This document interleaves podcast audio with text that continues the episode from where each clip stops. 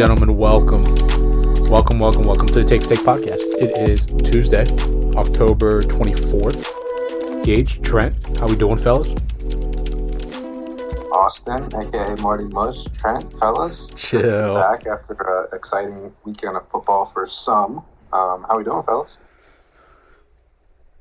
I'm- I'm doing uh, pretty piss poor. Thanks for asking, Gage. I know Austin is feeling feeling the same. Um, you know, we'll we'll get to our our best bets and our pick six picks is picks over the weekend, but uh, no, it's it's it's tough. It's a tough weekend for us.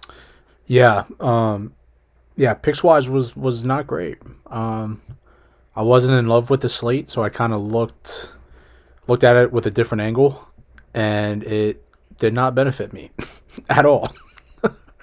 um, yeah, yeah. Ni- nice fun episode. As uh, Gage kind of just hinted, we're going to dive into these to these best bet recaps first, but uh, after that, we're going to dive into the recaps. Talk about Ohio State, Penn State. Uh, talk a little bit USC and their collapse versus Utah. Um, Trent's got his power rankings, and then we're going to run through the NFL slate, recap those, and kind of touch in on our division winners, some win totals here and there. Kind of, kind of a quarter season update in terms of uh, what we're looking at preseason. But let's waste no time. Let's jump into these recap or the best best bet recaps. Excuse me. Um, I will start because I want to get it out of the way. I went 0 6. Not not great. Not great. As I said, uh, I wasn't Wait, love. did, wait, wait, wait, wait. Did I hear that right? What did you just say? You did. I was a, a very piss poor 0 and 6. Oh, okay, okay. Yes, you heard you heard correctly. Um, I went with props and team totals, and it did not benefit me at all. Um, I went Cam Fac, uh, Fancher, Fanker. I don't even know how to pronounce his last name, but the quarterback from Marshall on Thursday night. Um, James Madison, one of the worst teams against the pass. Figured they'd be able to throw the ball. That did not hit. I was on Luther Burden, receiver out of Missouri. His yards, that did not hit. Um, Arkansas, Mississippi State over 47 and a half. I'm pretty sure that game ended with less than 20 points or right around 20. Uh, Washington, Arizona State. The Saturday night kind of uh, Pac 12 after dark, over 60 and a half. Did not even come close. Pretty sure that game was 15 to 7. It was close. You know, a, a bounce bounce the ball here, bounce the ball there. True. Um, and then the NFL, um, I did get saved by a few parlays here and there, but Browns minus two and a half. We'll get into that into a little bit. Fucking horrific. And um, this one was probably even worse. Bills team total over 24 and a half. Um, obviously, they lost outright to the Patriots. Patriots and Mac Jones looked like fucking Dan Marino, but yeah, not not great for the boy. Um, still positive, still in the green on the week on the year, so we'll take that. And uh, yeah, only only way is up. Not not not very proud about the weekend. Yeah, um, I'm right there with you, buddy. And what happened in that that Washington game? How was that score 15 to seven? I didn't get a chance to watch a ton of football this weekend, so I'm gonna lean on you guys. But what the fuck happened there? They should have lost. They yeah, they they really did get lucky. Have an Yeah. offensive touchdown. no, No, and it all happened late in the fourth quarter too. They were down the entire game. Um, does that Austin? Does that does that change your mind about? Does that switch anything with Heisman talk and shit like that? I know last week we just talked about it, and then he comes out with a performance like that. Um, and I, I'm pretty sure JJ McCarthy is right up there with him in the Heisman. yeah, that's crazy to me. Like all bias aside, JJ McCarthy being considered for the Heisman is a joke. Um, no, I still think Penix is the is my favorite to win. Um, if if we were giving the award out tomorrow, I would still give it to Penix. But the fact that McCarthy is even up there is is just com- comical. You know who's laying in the weeds? You, you know who's laying in the weeds right now?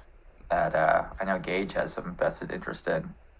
Guy Marv, Maserati Marv. Maserati Marv. Do you like Yeah, Maserati? I, uh, Gaining traction quick.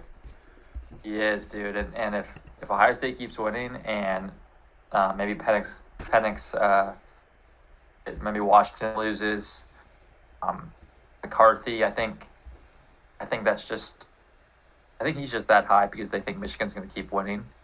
Yeah. But um, Yeah, McCarthy. like because his, his stats, like he's averaging like 220 passing yards per game. It's not like he's. And they haven't really had to throw a bunch, but I, I mean, he's not putting up Heisman numbers per se. No, there was a huge um, kind of mix up, not mix up, but uh, rearrangement of the odds. JJ McCarthy is currently the favorite on FanDuel, plus two, Right, right. plus two fifty. Penix went from minus one forty to plus three hundred. He and Jayden Daniels out of LSU have the same odds right now. Um, Gage Marv jumped all the way up. He's plus twenty five hundred right now. I mean, he's he's ahead of guys like Caleb Williams, Drake Maye, Sam Hartman. Kyle McCord's Yeah, up there. Drake Maye. Kyle McCord's up there plus ten thousand. Like there's a, a ton of just chaos right now in the Heisman race. Bo Nix is plus twelve hundred after being thirty to one last week. Like it's it's gnarly It's right now. Crazy. It's gonna it's gonna be nuts to see. But I'll, I'll jump into my best bets um, because they were not quite as bad as yours, but uh, just about. It's been a trend all season. I don't know. I don't know what to do at this point. I was one in four. I do have the Niners tonight. Time you guys hear this, that game will be over. I have them at six and a half, but by six. Oh, um, there's that. But I had Wisconsin, Illinois under 40 and a half. That was looking good for three quarters. Wisconsin decided to score 18 points in the fourth quarter. I lost that on, on the last touchdown of the game um, with 27 seconds left. See it. Uh, South Carolina plus seven and a half. It just got throttled. I don't know why. I I just I always like betting South Carolina. I think it's literally because of that game last year against uh, Smoke Tennessee, and they looked like the best offense in college football. And I just since then I've bet I bet them like five times this year, and I think they've lost every single one. Um, at Stanford plus seventeen. Full uh, full transparency. I was at a wedding, back really late uh, to the hotel, and I had ESPN on from earlier, and uh, I look at the score and it's forty-two to seven. So that was a horrible bet. That was a that was solely a bet based off their performance against Colorado, wasn't it? It was it. I just thought that UCLA. I didn't think UCLA would be able to score, and and I, I thought about that, like Gage as well. Like, is this a really square play because of the Colorado thing? And I, I thought about it, but I also thought like UCLA is going to score like twenty points. I think UCLA would would would be able to put up forty two points. So sucks. Um, Stanford, and then. I was on the Browns too, Austin. I will get on that. I had that minus two. When when they win and you don't cover. My one one win was Houston plus 20, 23 and a half. Weird game. They went down twenty one to zero. to Cook two. Then they they were going to win the game, and um, ended up losing, but but covering with ease. So the one win. Um, hopefully, the Niners can, can somehow salvage the two and four weekend for me. Yeah, don't worry. Have have faith in have faith in San Fran. They'll get it done tonight. I have no doubt in my mind. But um, yeah. Um, so I purposely went last because I finally had the best week out of all of us, and, and I it wasn't even you guys- close. Yeah, I want to I want to end this segment with a high note and let you guys know that our pod is not just full of losers. So here we go. Let's, let's dive right into it. Um, first play I had was Ohio State Penn State under 45 and a half. Um, when Penn State is one for 16 and on third down, that helps the under tremendously. And that game ended at 32 total points. So that was a I mean, we'll get into that in a little bit, but that was a very defensive minded game as we all thought it would be. So moving on, I had Iowa, Minnesota, under the lowest point total in college football history, and I wouldn't call it a no sweat. They finished twelve to ten, um, and That's Those were- insane.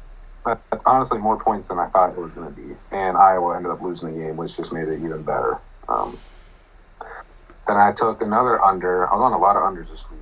Um, Bama, Tennessee under 47 and a half. Man, that was that was just cooked from the jump. These teams couldn't find the run game um, on either side for Bama or Tennessee until the second half for Bama. They, they found their run game, but they went down early on, um, caused caused Milroe to throw the ball. It was kind of an air raid kind of game to come back, and they ended up winning that game 34 to 20. So that was a that was kind of a, a dagger when Bama got down. And I gave you guys a stat that Bama hasn't lost back to back games under Saban, or they're 22 and two, um, coming off a loss when Saban's a coach. So I knew that down 20 to seven at halftime they were going to come out firing, and that under was cooked at that moment in time. Um, and then a bet that a lot of people were on the other side of, I've heard, was at Florida State minus 14 at home against Duke. Um, I took that line not knowing Riley Leonard was going to play. The line didn't move when they announced him in, which was weird to me. I thought that was going to jump down a few points, but it stayed at 14. Um, and honestly, they were losing a good majority of that game. And I think there was a big turnover in that game um, Florida State kind of oh it was a kickoff kick return. So in the second quarter, coming out of half, um, Florida State threw a pick six, and then the very next kickoff, Florida State ran it back 99 yards, and from that from that moment on, um, they outscored um, 24 to three, um, and ended up winning that game by 18 points. So that was a a beautiful backdoor cover there late in the game. Um, then moving on to the slate yesterday in the NFL.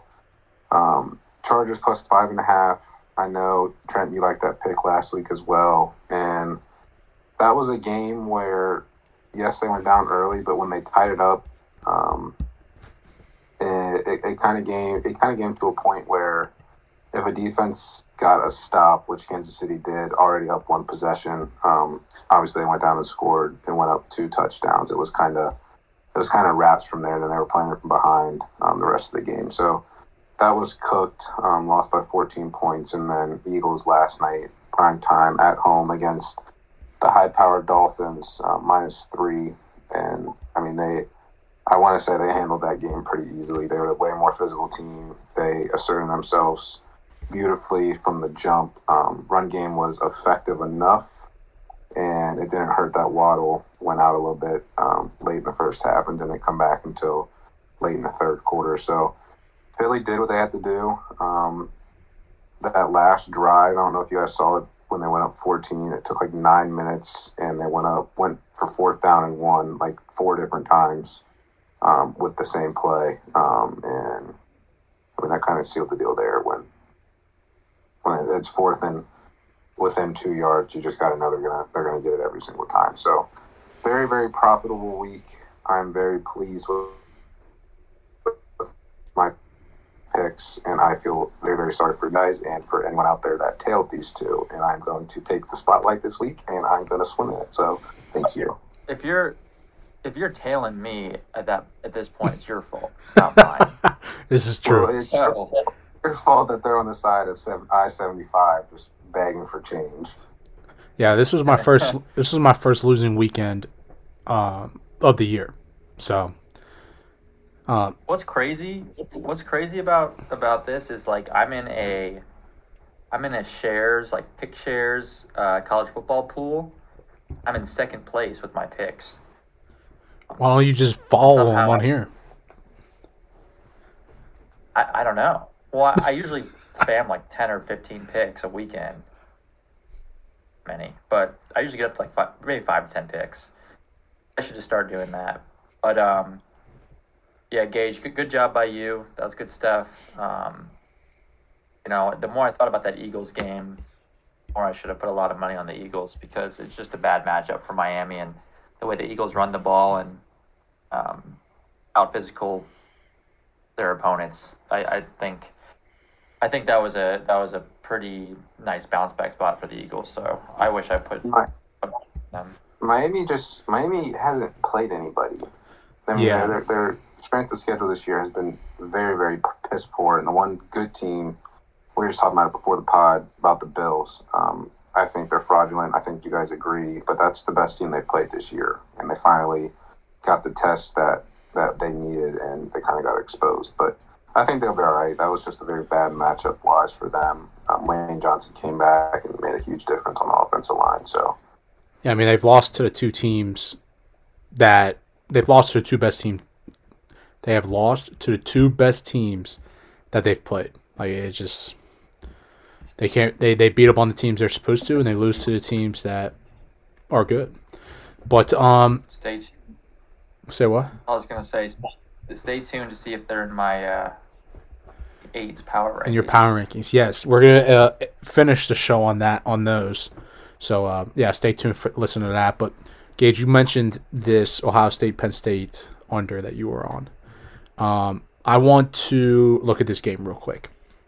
Um, I know all of us watched it, twenty to twelve, Ohio State. Gage, because you were the winner on the weekend, I will let you go first. I will let you have the spotlight, say what you need to say.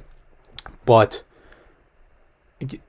I, I I'm glad that you guys finally realize or are on the same page as me when we talk about this defense and how just fucking nasty they are. they I, are. I said for the year. Don't I, I didn't just finally realize it. Come on. Fair. I was on. I was on that shit before the year. I said. I said their their defense would be better than their offense. So. Go ahead, Gage. Sorry. Let, let's start out with uh, the positives. Let's knock out all the, the good stuff about Ohio State, and then we can. I know we got in a little texting war uh, this week weekend, so we can discuss that after. But let's let's start with the positives. Yeah, I don't think this is a, a segment where we should take turns talking. I think we should just collaboratively talk about how dominating this game was from start to finish. Um, both on the defensive side and offensively, they did they did enough to win the game, and that's all they needed to do in this position. Um, but there was a lot of hype about this Drew Allar kid, and I saw on game day they did this really, really beautiful, this really beautiful um, like spotlight about him and the horrific car crash he got in when he was younger and lost a couple of his teammates. And I was like, man, this this kid is like playing with a heavy heart. Like he's just a just a wonderful guy. But on the football field, man, what an abysmal performance. There was a, a point in time where I was watching him miss the easiest throws um, that were very, very like catchable balls. Like no, that like, they should have been completed, but these these little, little four or five out yard out routes just weren't even coming close. And I was kind of thinking like, what what's the hype been around Drew Allar this year, and like where did it come from? Because I didn't see it, and I know there's a lot of credit to Jim Knowles and the defense, and I mean they were flying around the field left and right, doing three. and- They were getting three and outs like every every time out there, and obviously Ohio State didn't perform the way they wanted to on the on the offensive side of the ball, but. Um, yeah, Austin, I'll let you talk about that defense a little bit and what they did to, to limit Penn State's explosive plays and, and really plays in general because it was it was terrible. Yeah, I mean, I harped on Penn State, or we harped on Penn State's lack of explosive plays coming into going into Saturday, right? Um, they were 120 something in terms of explosive plays. They only had one one play of 40 plus yards, and the offense there is just not good. I mean, credit the Ohio State defense; it, it, it, they did play out of their minds, but offensively, Penn State's got a lot of problems. They have a lot of problems. I mean, when you have Nick Singleton and um, who is it, Kent- K Kaytron Allen? Yeah, Kaytron Allen, arguably one of the best one-two punches like in America, and you get you get held to 49 yards. Yes, shout kudos to the defense, but there there's real issues in state college with that offense. But this defense, man, holy shit, this defense is so good, and, and you can I mean, it's they're so balanced. Like Ohio State's defense is so balanced. I mean, they cover just as well as they get after or they cause pressure and they stop the run. I mean, Denzel Burke, the best their best cover corner didn't even play, and it's just this team is gross. This team So- is nasty.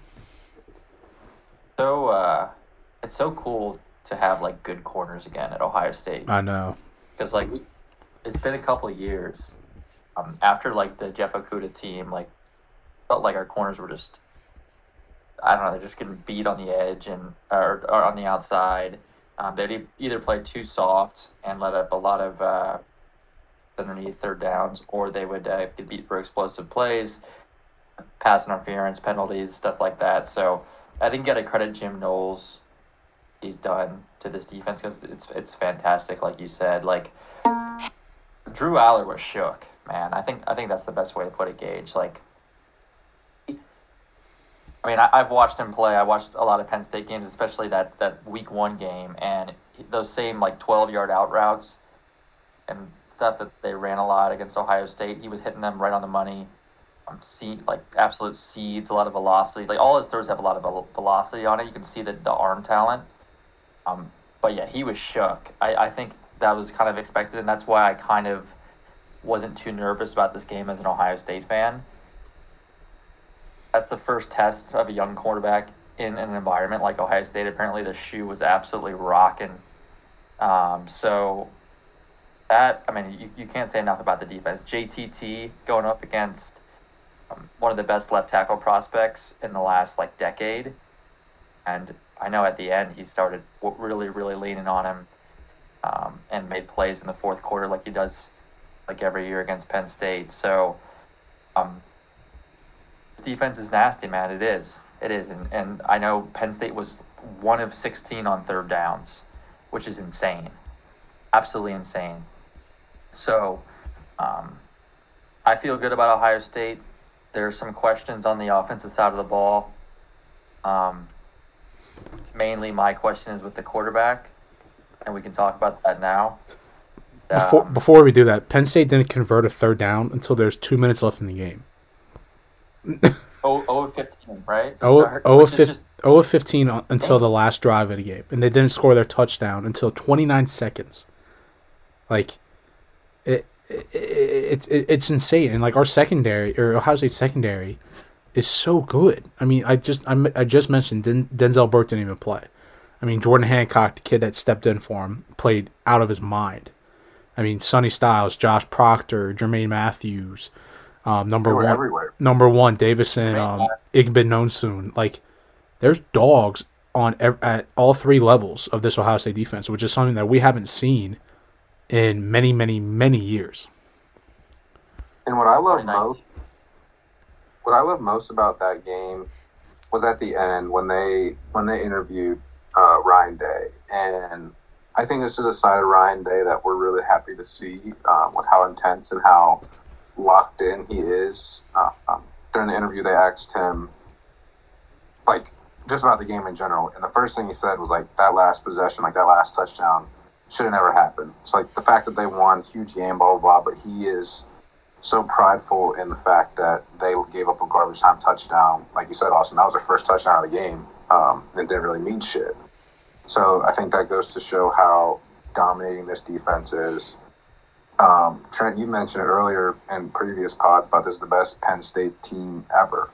Um, and I, I, I know, I know hindsight's twenty twenty, but I, I have to highly disagree, and I don't know besides defensively, um, what's so special about this team. And I, I really do think they got exposed this weekend. Well, here's my thing about Penn State is I might have been a year early on them because their team is really young, and I, I should say this is the best Penn State defense ever. And then I kind of assumed with a five star quarterback, their offense would be able to put up a better performance. Um, but I think you have to question the coaching a little bit too.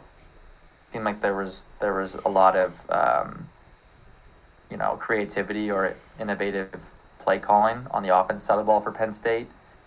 I think talent wise, you can make that argument. I think next year, Penn State might be a top like preseason top three uh, ranked team because they essentially have their whole team coming back, um, outside of uh, a couple big time prospects like their left tackle and a couple players on defense. But I still think Drew Allar, like the, you can tell the kid's got a lot of talent. He just was shook. That I mean, it was plain and simple. It was his first true road game. He was shook.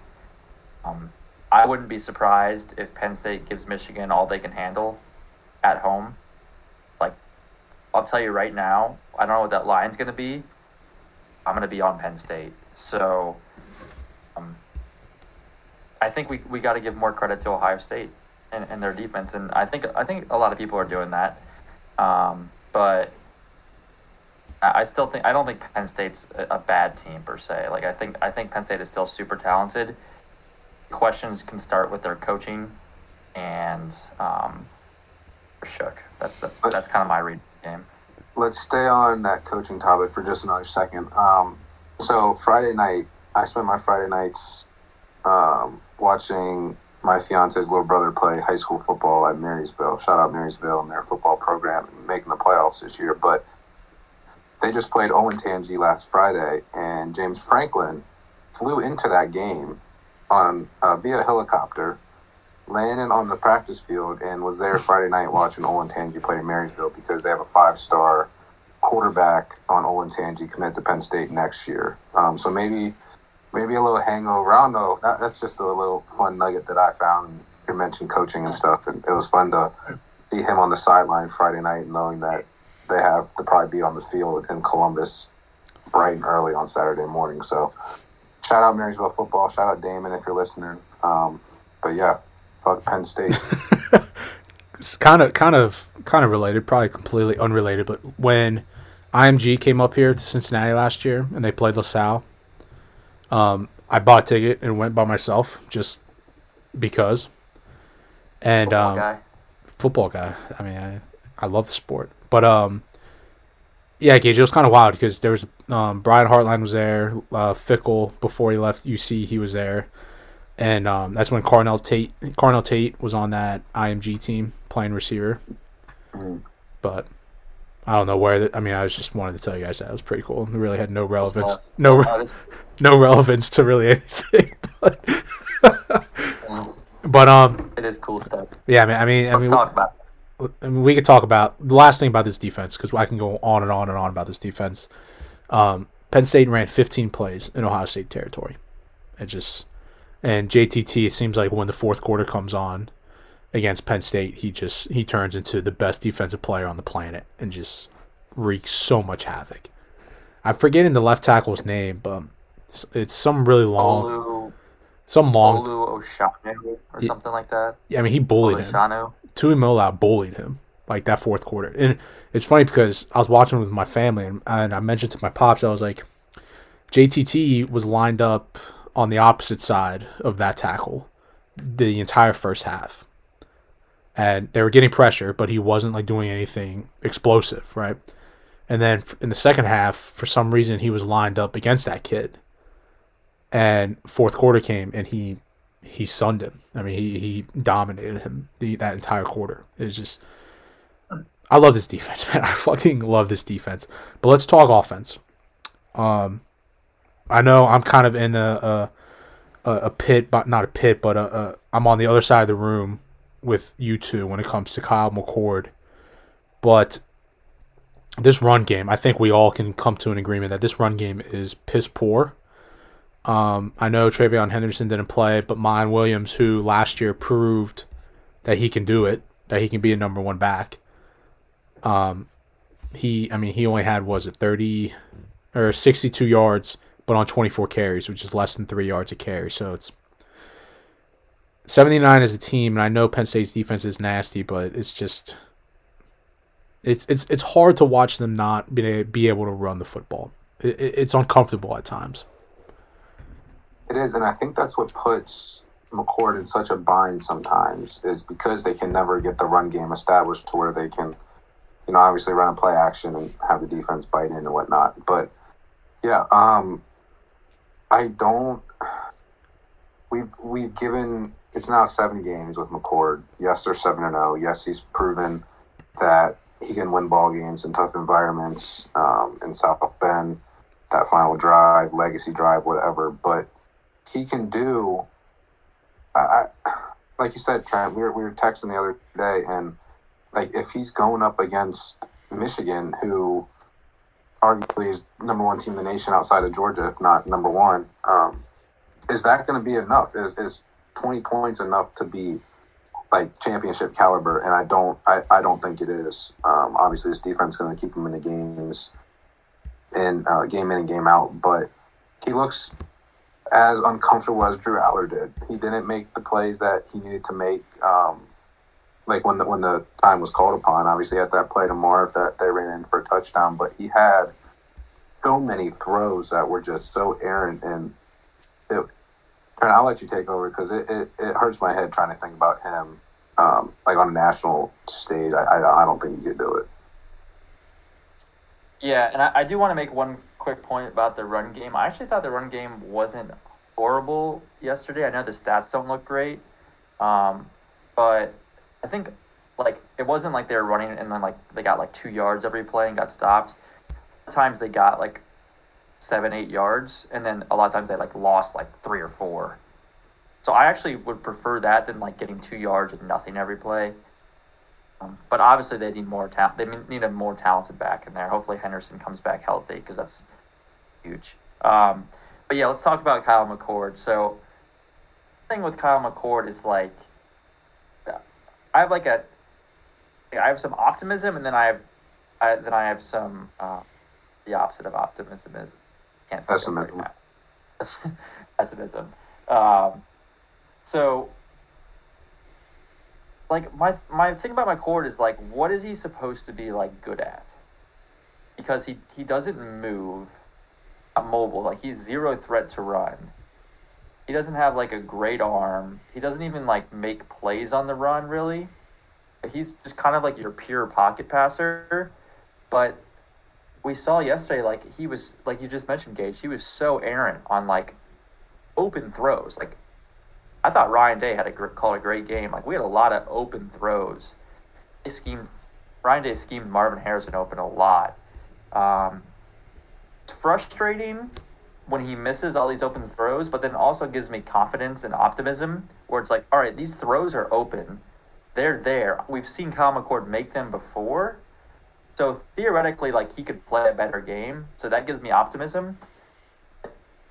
If he's not accurate in the pocket, then I don't know what else he's generally doing for you.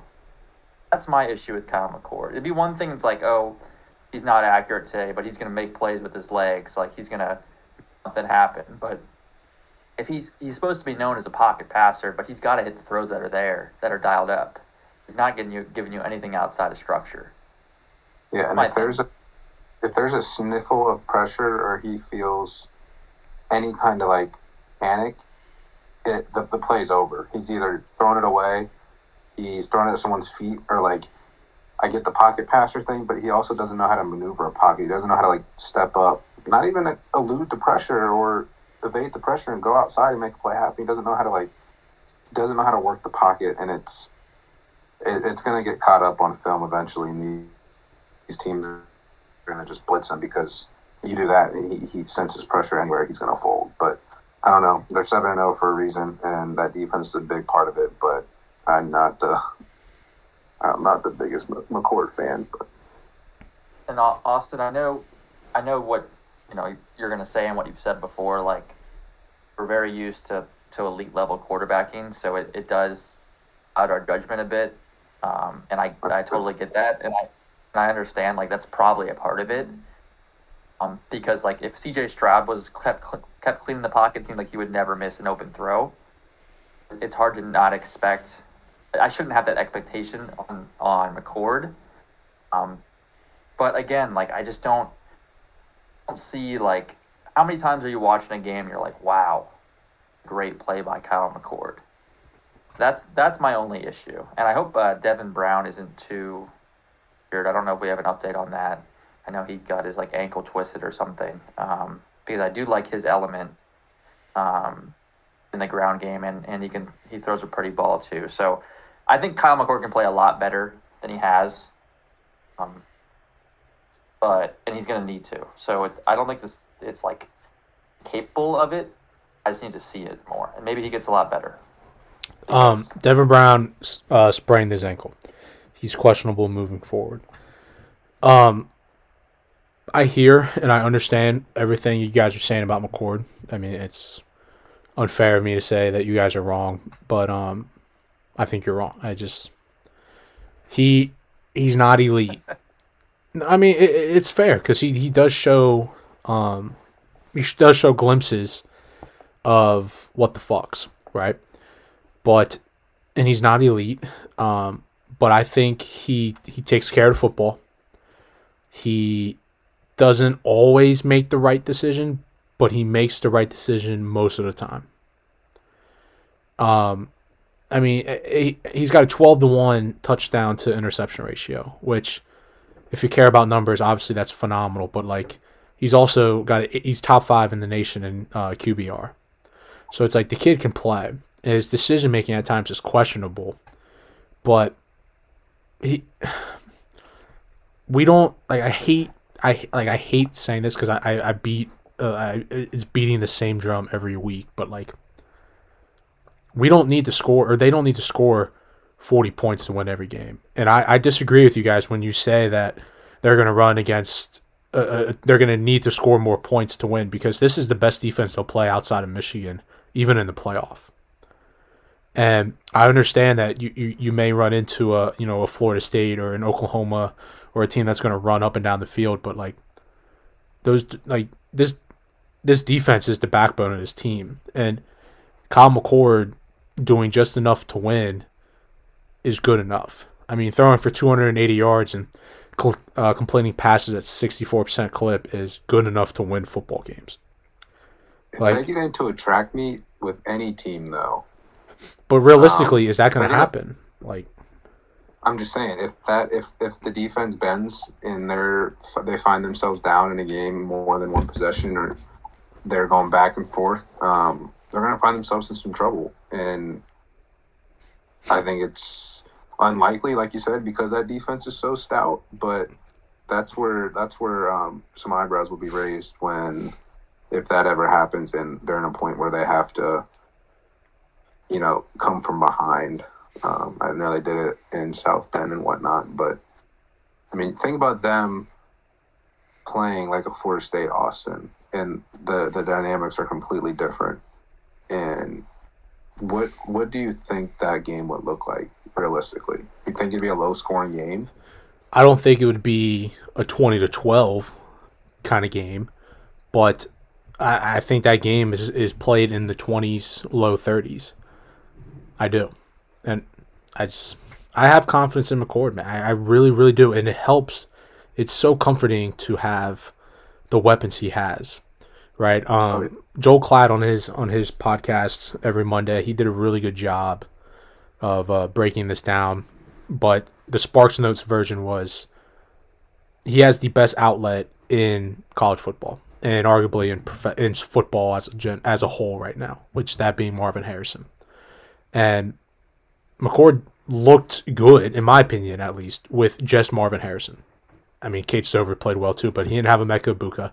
He didn't have TreVeyon Henderson as as uh, an outlet. Like fully healthy, this offense is going to be hard to stop. I, I truly believe that. Um, I just they haven't reached but, their. Go ahead. But the the see that the thing about that is like, it's not like. Like yeah, we didn't have a Emeka Egbuka, um, TreVeyon Henderson, but like guys were open. That that's the thing. Like guys were still open he was missing him bad. Like I know he, he, he rallied, but like he had Marvin open a couple times where and I think Gage just kind of goes back to your your happy feet. He kind of just like uh, no pressure. I thought the O line played well. Like I thought the O line played well. I thought Ryan Day called a good game. Yeah, they did. He just had throws. It's like he had he had plenty of time. Second and ten, you know, quick slant, get eight yards for Marvin, and he just fucking airmails it. There was hundred miles per hour over his head. It's like, oh, he's like rushed. It's like, dude, just calm down. And again, like we've seen him do it against Notre Dame. So I'm not saying it's not in there, but he need he does need to play. He needs to play better to win. And I think Gage's point, Austin, is like, yes, the defense is the backbone of this team. Yes, we can lean on this defense. Yes, we expect this defense to hold teams, um, and and you know win that way.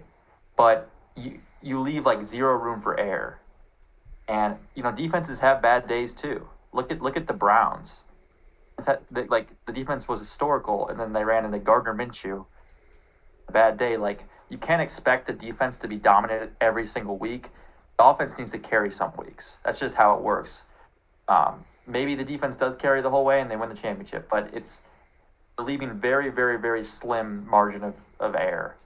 Um, so that that's kind of our overall point, and and I want to be clear, like I don't think there's like no hope because I think McCord the ability to play better, and we've seen it. He can't play like he did against Penn State, despite what the numbers say, if they want to win. Now, do you agree, do you agree with that? He has to play better than he played on Saturday if they want to win. If they want to win, what a, a championship? He has to play better than he did against Penn State. He can't be missing six or seven wide open throws, taking terrible sacks. Well, he can't be it wasn't. the pocket. I, I get your point, but I, we're th- I think we're being a little bit dramatic with how bad he played. Um, I think I think he needs to play a little bit better. Yes, it would be unfair to say that he played well enough to win a championship, but he doesn't have to play out of out of his mind to win a championship. I, I truly believe that. Um, and also like this like th- this is the last point, or I want to make this last point because we spent forty almost forty five minutes talking about Ohio State, but um, th- of any year, this is the year to not have an elite quarterback, in my opinion. You have such such chaos in college football right now, and there's I can't off the top of my head I can't think of an offense that I would be like holy shit, right? Like not like I get our defense is good, but like just in general talking about other teams' offenses, like there's not a team that I'm worried about. Like there's not. Like I think the Michigan game could go exactly like how this game went, defensive struggle. Um, there's not. I think Michigan. I no, think come Michigan on, man. a significantly better offense than They have a better State. offense than Penn State, but that offense is nothing outside of Blake Corum to be what. Holy shit! Like, come on, they, Uh, I don't. bro. They haven't I played. They haven't played anybody. Maybe maybe maybe They haven't played. they uh. JJ McCarthy threw for JJ McCarthy threw for 220 yards and four touchdowns against fucking Michigan State. Big whoop. I mean, come on. You couldn't even let me get my. You can't even let me get my fucking cheating scandal joke out. You Sorry. keep talking over me. I'm sorry. I'm sorry. I just get heated. Um, Ohio State's very good. They'll be just fine. That's that's we can all agree on that. Yes. Touch on this cheating scandal really quick, Trent. I want you to do that, and then we can move on to the NFL. Actually, I want to say one quick thing about USC, and then we'll go on to the NFL. Um, this is pretty crazy going on right now, and um, it looks like Michigan is essentially seeing a um, low-level assistant coach. happen to be, um, I believe he was a was he a Navy? He was he was in the Navy, I think. He was. something like that. He was a SEAL. Yeah. he was a Navy SEAL who found love in uh, football scouting. Jim Harbaugh hires him on, and it turns out they've been sending him to numerous Big Ten games over the last. Um, conveniently, always uh, with seats right behind the uh, the team's bench that they're going to be playing coming up um, which you know it's pretty convenient for Michigan to uh, basically bottom out in 2020, give up, cancel the Ohio State game, this dude on, all of a sudden it turned into um, best pro- programs in the country and one of the best programs against the spread in the country. Beating Vegas, which they're beating Vegas at like a five percent clip, seventy percent clip. That's how you know if something's up. Conspiracy on everybody, but like they're like thirty three and twenty one against the spread uh, since twenty twenty, when uh, supposedly they hired this guy on. So um, the the craziest thing about this story is two tickets to the Ohio State Penn State game with in his own name. Um, and there there were one right behind the Ohio State bench and one right behind the uh, Penn State bench. Obviously, the two opponents that they're, they're going to have to play at the end of the year. Uh, the cheating scandal kind of gets broken by I don't know who broke the story, I forget, but doesn't he doesn't show up to the game. So I think Michigan's in some hot water here, They're fucked. and I think Harbaugh's Harbaugh's names are or Harbaugh's days are numbered. Um, I don't know how it affects this season. I actually I have no idea affect this season because you know while that all is going on, like Michigan looks like the best team in college football. So I don't know, man. It's crazy, um, but I'm here for Michigan's downfall. So, Yeah, over 30 games um, total that, that this guy has gone to 11 um, Big 12 or I'm sorry, 11 Big 10 games, I believe is what the number was. But yeah, they're fucked. They're not good. Or they're not um, it's not looking good. Excuse me, that's what I'm trying to say. Last thing in the college ball, then we can head to the pros. Caleb Williams, absolute fraudulent, and you will not be able to change my mind. Um, if you watched any of that game against Utah, you saw how what a good defense can do to that kid. Um, in Caleb Williams' career versus non-top 25 teams, he's got 23 starts, completes passes at 70%, 317 yards a game, 78 touchdowns to seven picks in 23 games. Versus top 25 teams which I believe is six. Uh, the uh, Utah game was a sixth start, I believe, is what it was. Um, 52% completion percentage, 140, 174 yards a game, six touchdowns to six interceptions. Um, he panics and does not look comfortable at all. At least he didn't in that Utah game, and you can say the same thing against um, um, what's it called, Notre Dame. He folds against good teams. We saw it last year with Utah too in that in the Pac-12 championship game. Granted, he was hurt, but still.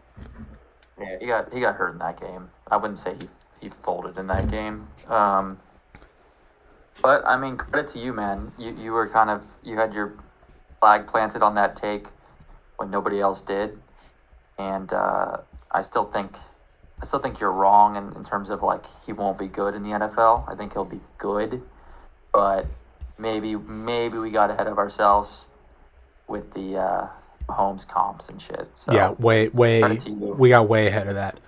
But let's talk about someone that's also not playing very good right now, Trent. That is Deshaun Watson. Um, quarterback situation in Cleveland is not looking great right now. Cleveland goes into Indy, gets the win 39-38. Um, should have lost that game if we're being completely honest. They got absolutely bailed out by some nonsense calls at the end of the game. Gardner Minshew threw for 305 yards. Jonathan Taylor looked like himself. Josh Downs is now the number one receiver in Minnesota in Minnesota in Indianapolis. But Myles Garrett, holy fuck, dude! I saw what was it? Myles Garrett, the first player since 2000 to finish a game with two sacks, two forced fumbles, and a blocked kick. And did you see the block kick? Oh, I'm sure you did, but he just straight up jumped over the guard and just cleared it with ease and fucking almost caught the ball as it was kicked. Should not be able to do that at, at the stature that he's at. It's crazy. I could not imagine having to wake up Sunday morning and have him across from you for 60 straight minutes. he's so he's so fucking good. And uh, I know I have him as defensive player of the year, and I bet it. Austin, I think you have him too as as Depoy. Yep. Um, but I think I got him. I'm trying to look what I got him on FanDuel. But I got him at pretty good odds before the year. I think he was like plus seven fifty, maybe. Yeah, I got him right Yeah, around plus plus 800 or yeah, plus 800 is what I got him at. So, um, nice little unit on there too. So that's looking good as long as he stays healthy. I don't see how if the Browns defense. I know today wasn't great, but if they continue to be um, in the league, I don't see how win if he stays healthy. He's just so fucking good and so like freakish. Um, so that's the positives about the Browns. Um, you know, the quarterback thing is is is really weird. Like Deshaun, I get. I mean, Does he wanna play football? Five. See, I I don't, I don't, I don't get that part. Like, so Kevin Stefanski held him out of that game. I know. I'm just Deshaun- trying. I'm just fucking with you at this his- point. Yeah, I mean, Deshaun on on his passes. Yeah, if anything, if anything, the the narrative should be Deshaun wanted to get in there so bad, so badly. Um, well, that's that's probably bad phrasing with him. Maybe, maybe we could edit that out. But uh, Chill, chill. but uh, you guys know what I mean. He, he he fought to play the game, and he clearly wasn't healthy. If you if you watch the first, um, you know his his five passes, they had zero zip on the ball, which was the reason he wasn't playing originally, because he couldn't drive the football. So I think it might have been a mistake playing him.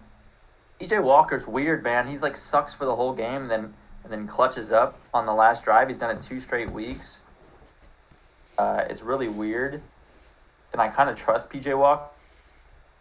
Then you look at the stats, and he's like of 22 with with a pick and like 120 yards or something.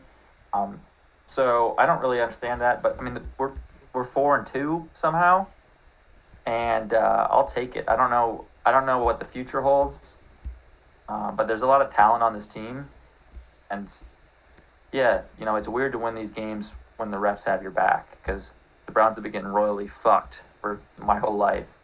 So it's nice to have the Browns, or it's nice, nice to have the refs in our pocket for once. Um, so I'm not going to apologize for a loss if, if that's what you want me to do, Austin. You won. You're, you're coming to the wrong place. I'm not. I'm not going to do that shit. I don't want. I mean, You I don't want. won the game. Yeah, you guys won the game. What do you mean you're gonna apologize for a loss? Oh, apologize for a win. Apologize for a win. You know what I mean? You, I'm used to winning. All right. I don't. I don't, I don't know how I act. you're so frazzled, bro. Four and two, tied for first place in the NFC North or AFC North. Actually, No, we're not. no, you're not. You're in third place. I'm tripping. Um, they got fucked, dude. I mean, or, uh, Colts got absolutely royally fucked in that game. That's that pass interference call and the holding call just absolutely horrific. Yeah, one of the worst officiated games I've seen. It was bad, dude. Um, Gardner Minshew too. Like I told y'all, Gardner Gardner Minshew is kind of nice. Like four turnovers, but he was still like really good in the game, which is saying a lot. The only thing nice about that game were the Colts jerseys and those black helmets, bro. That shit, that shit's right up there with Houston's all red. I'm, I'm, I'm being dead ass. you like those? I was not a big fan of That, those. dude, those were. Ew. You I didn't like that them? No, hell no. Those were ugly. Those look like high school jerseys. the matte black with the blue stripe down the middle? That was those were sweet. I was not a big fan. Um, I was also not a big fan of Josh Allen going into Foxborough and getting bullied by New England. Uh, New England 29, Baltimore or uh, Buffalo 25. Bill Belichick gets his 300th career win, third coach in NFL history to do that. Um, Josh Allen and the Bills got humbled. I mean, defense for um, what's it called? New England played really, really well. They they kind of stifled this this high powered Bills offense. Um, their secondary is really good, dude. I I saw this earlier. These are the wide receivers and the yards that, that the Patriots have given up this year, right? AJ Brown, 79. Tyreek Hill, 40. Garrett Wilson, 48. CeeDee Lamb, 36. Chris Olave, 12. Davante Adams, 29. And then Stefon Diggs on Saturday or Sunday only had 58 yards. Um, the Bills, I think. Go ahead. Credit, credit to Bill B. Bill Belichick. Oh, 100%, Um, dude. he's, he's still got it on the defensive side of the ball. Because I mean, they don't even have um, Christian Gonzalez anymore. He's out. Yep. And it really, it really just it doesn't really matter who you plug into that scheme. Um, they seem to be really, really effective at limiting, you know, your number one receiver. So, I and I, I think I think when like take the takeaway from this game is like, like, I don't blame Josh Allen. I just don't think, I, and I've kind of been on this more so the beginning of the year, and then I kind of got scared away. But now they have injuries and stuff. Like, I just don't think the Bills are that good outside of Josh Allen. They're very Josh Allen dependent. He kind of just like makes the whole thing work, and Or or not work. play. Well, that's the thing, Gage. Like he has to, he ha- has to play like that, and it's going to lend itself to a lot of turnovers. He's kind of so conditioned to having like to save the team constantly they don't have a ton of answers. Like they don't have a lot of good players on the team, if we're being honest, and we're being honest with ourselves. I So- agree. Yeah, I mean, I, I mean, I think, still think the Bills will be okay. I'm not now. Now they lost Dawson Knox for a couple weeks. It seems like um, that defense is shambles with injuries, and I don't think the coaching's that good. So is all Josh Allen. Like if you if you put Andy Dalton on this team, are they getting to six wins? And, and Andy Dalton's a fine quarterback, but I don't think there's there's a lot of talent on this team. where there is a bunch of talent is in Baltimore. My Super Bowl pick, my Super Bowl champs. This on paper was arguably the best game of the weekend outside of Miami and Philly. And Baltimore fucking put it on the Lions. I mean, 38 to 6 and that game wasn't even close. Like that game could have been every bit in my opinion of 40 something to nothing. Like it's just they I mean they scored 10 points in the second half. Like the Ravens dominated that game. And Lamar looked like MVP Lamar. Yeah, that was a a game where we were looking beforehand um, with a lot of question marks on the injury side for Detroit, and I really think they they missed Montgomery huge because they got in the red zone, red zone multiple times, and that's where he makes the biggest impact is down there um, in the trenches, and they had to settle for fourth downs that they they failed consecutive fourth downs, which was just terrible to watch, but. Yeah, I think I think Baltimore. They're a very weird team. Um, they're kind of like a team where you don't know what kind of Lamar or what kind of Baltimore team you're going to get week in and week out. But if they play the way they did last night, um, man, good luck in the AFC North and good luck trying to beat them in general. They they looked unstoppable. Yeah, Lamar's now What six. fuck? What? Lamar threw like 300 yards and three total touchdowns in the first half. Yeah, bro. He was 21 of 27, 357, and four touchdowns total. He had a rushing touchdown. Um, he's the first player in franchise history for Baltimore, 350 passing yards, three touchdowns, and a rushing touchdown, all in the same game. And he's now 16 and one against the NFC as a starter. And last nugget I have in this one was Lions didn't get their first for their first first down until it was 28 to nothing in the second quarter. Like they I saw that. That is that is. I mean, that is the. That is domination. That's all you could say Dude, about that. Like they we dominated throw that up 28 points before you get 10 yards. That is crazy. Um, I was on the Ravens.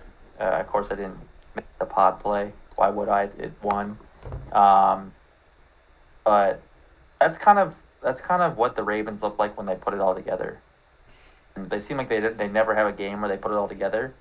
But um, this is a scary team. I know we both had them, Austin, to to win the division in the AFC North, and through seven weeks, I think they're the prohibitive favorite to do it.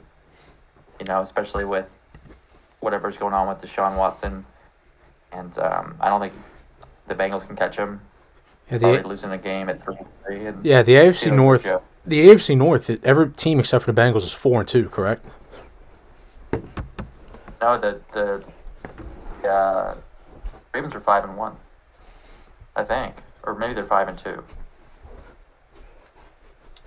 Somebody I'm- check on that. yeah, check on that. Research. They're five and two. Ravens. Yeah, the AFC North is is a juggernaut. Obviously, the best the best division in football. And speaking of the Ra- Steelers, go into LA, take down the Rams 24-17. Um, defense looked elite. George Pickens looked nasty. The Steelers are now 12 and 4 after a bye under Mike Tomlin. And the only other nugget I have out of this game is there's four rook, rookie wide receivers in the NFL history that have had multiple games over 150 yards in the last decade. Odell Beckham, I guess Justin Jefferson. You're not gonna let me guess. There's two more, Over 150 yards. multiple games.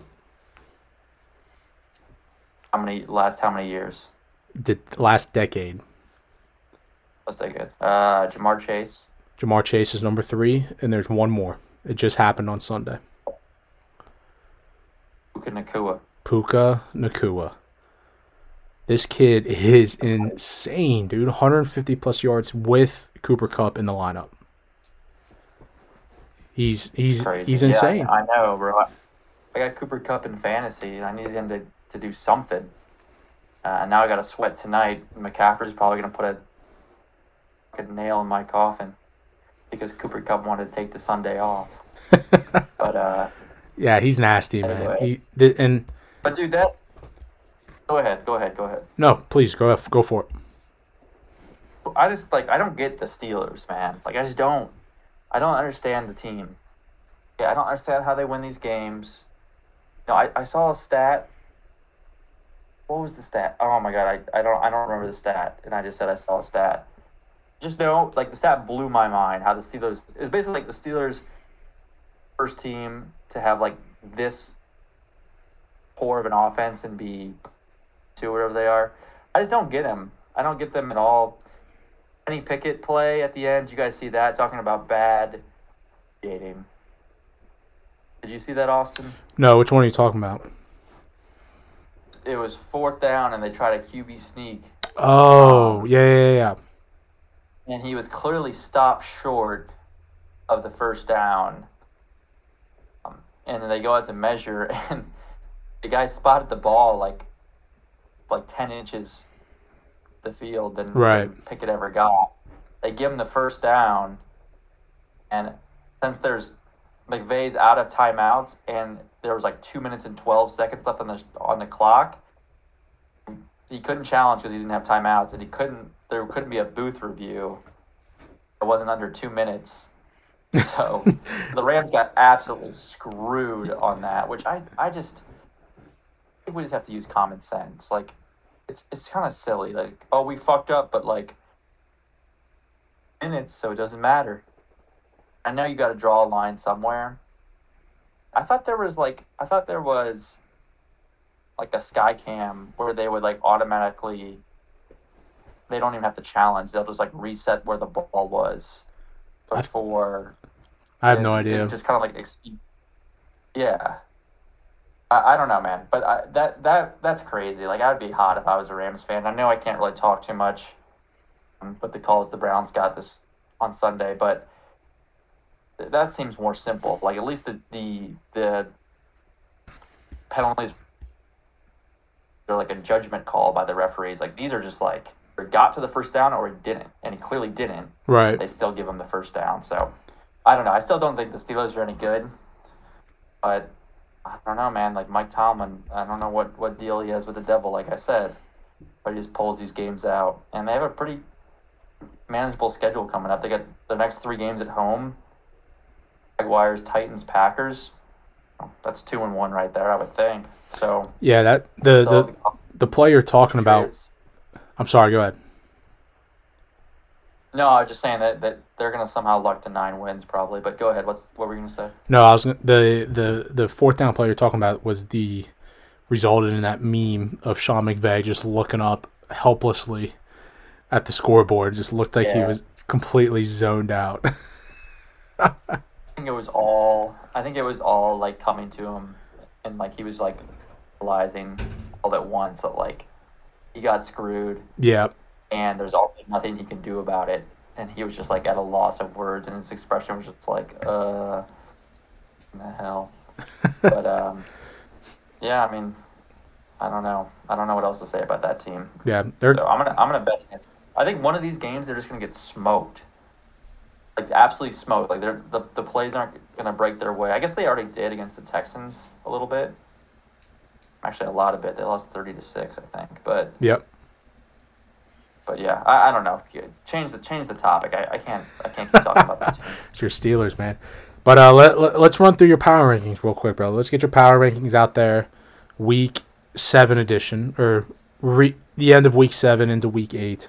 Get those out, and then uh, we'll get out here. We'll give score predictions for the the Monday night game, and then we'll call it a wrap. Oh man. Um, yeah, speaking of the Monday night game, I um, have a familiar face at number one, the 49ers. This week, by the way, I had the 49ers 1, the Dolphins 2, the Chiefs 3, Eagles 4, and the Eagles 5. This week, I'm going to go the 49ers are still at one here. Uh, it'll look dumb if they somehow lose to the Vikings. They win tonight. I think they cover. My score prediction would probably be something like 34 to 17. Um, I think that this is a really good matchup for the 49ers despite not having Trent Williams and Deebo Samuel. Samuel. So they're going to stay at one after they throttle the Vikings. Uh, I bumped the Chiefs up to two. They finally look like the Chiefs. Like Mahomes threw for over 400 yards. Uh, Travis Kelce was an absolute animal, um, doing doing what he does, and uh, maybe Mecole Hardman was the uh, was the uh, string that held everything together. Who knew? Um, I bumped the Eagles up to three. Um, no, I still think they're they have some flaws, but overall it's a really good team, and they traded for uh, Kevin Byard this afternoon. I did the I did see that. Huge. Yeah, I mean they. Howie Roseman really knows what he's doing out there, man. Grabbing a All-Pro safety for a fifth and sixth round pick and a uh, mid-level starter is pretty pretty uh, work. So I have the Eagles at three. New addition to the to my power rankings: the Baltimore Ravens are up to four. Finally, Really good football team, man. And um, Lamar is probably the MVP this season ending today. Maybe maybe Myles Garrett, but uh, no, it's probably Lamar. And then number five, it's tough, man. I don't think there's a clear cut fifth team that should be number five. I went with the Miami Dolphins. Um, I still think they are, you know, an absolute elite offense, despite only putting up ten points on offense last night. Still think they're going to be um, really, really difficult to handle, and they're going to win that division. Get a home playoff game, they're probably going to win it. So I have a lot of questions about them, but I mean, if you guys can find a fifth team that isn't the Dolphins, I'd love to hear it. Couldn't get there with anyone else. um, um, New New Orleans. You want to throw them on there? Dude, we should talk about Fuck no, no, no, no. are the worst quarterback in the NFL, bro. Like, and he's the most boring quarterback in the NFL. He checks down every fucking play. How many catches did Kamara have? Ten. He had ten catches. For how many yards? Like eight, eight yards. Eight yards. No, he had like eighty yards. I thought he had more than ten catches. I That was a few weeks Man. ago. Thirteen. Dude, it's gotta be so frustrating to be a wide receiver on the Saints. You're running deep routes, and by the time you get your head turned around, I was already tackled for a three yard gain. He he's so quick. drive me nuts.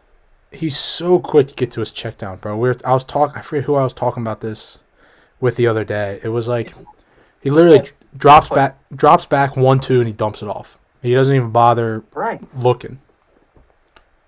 How much are y'all paying him? Too much. For Jameis Winston, it would be significantly better. I have called. I have called for Jameis Winston. I yeah. Andy Dalton. Andy Dalton's better.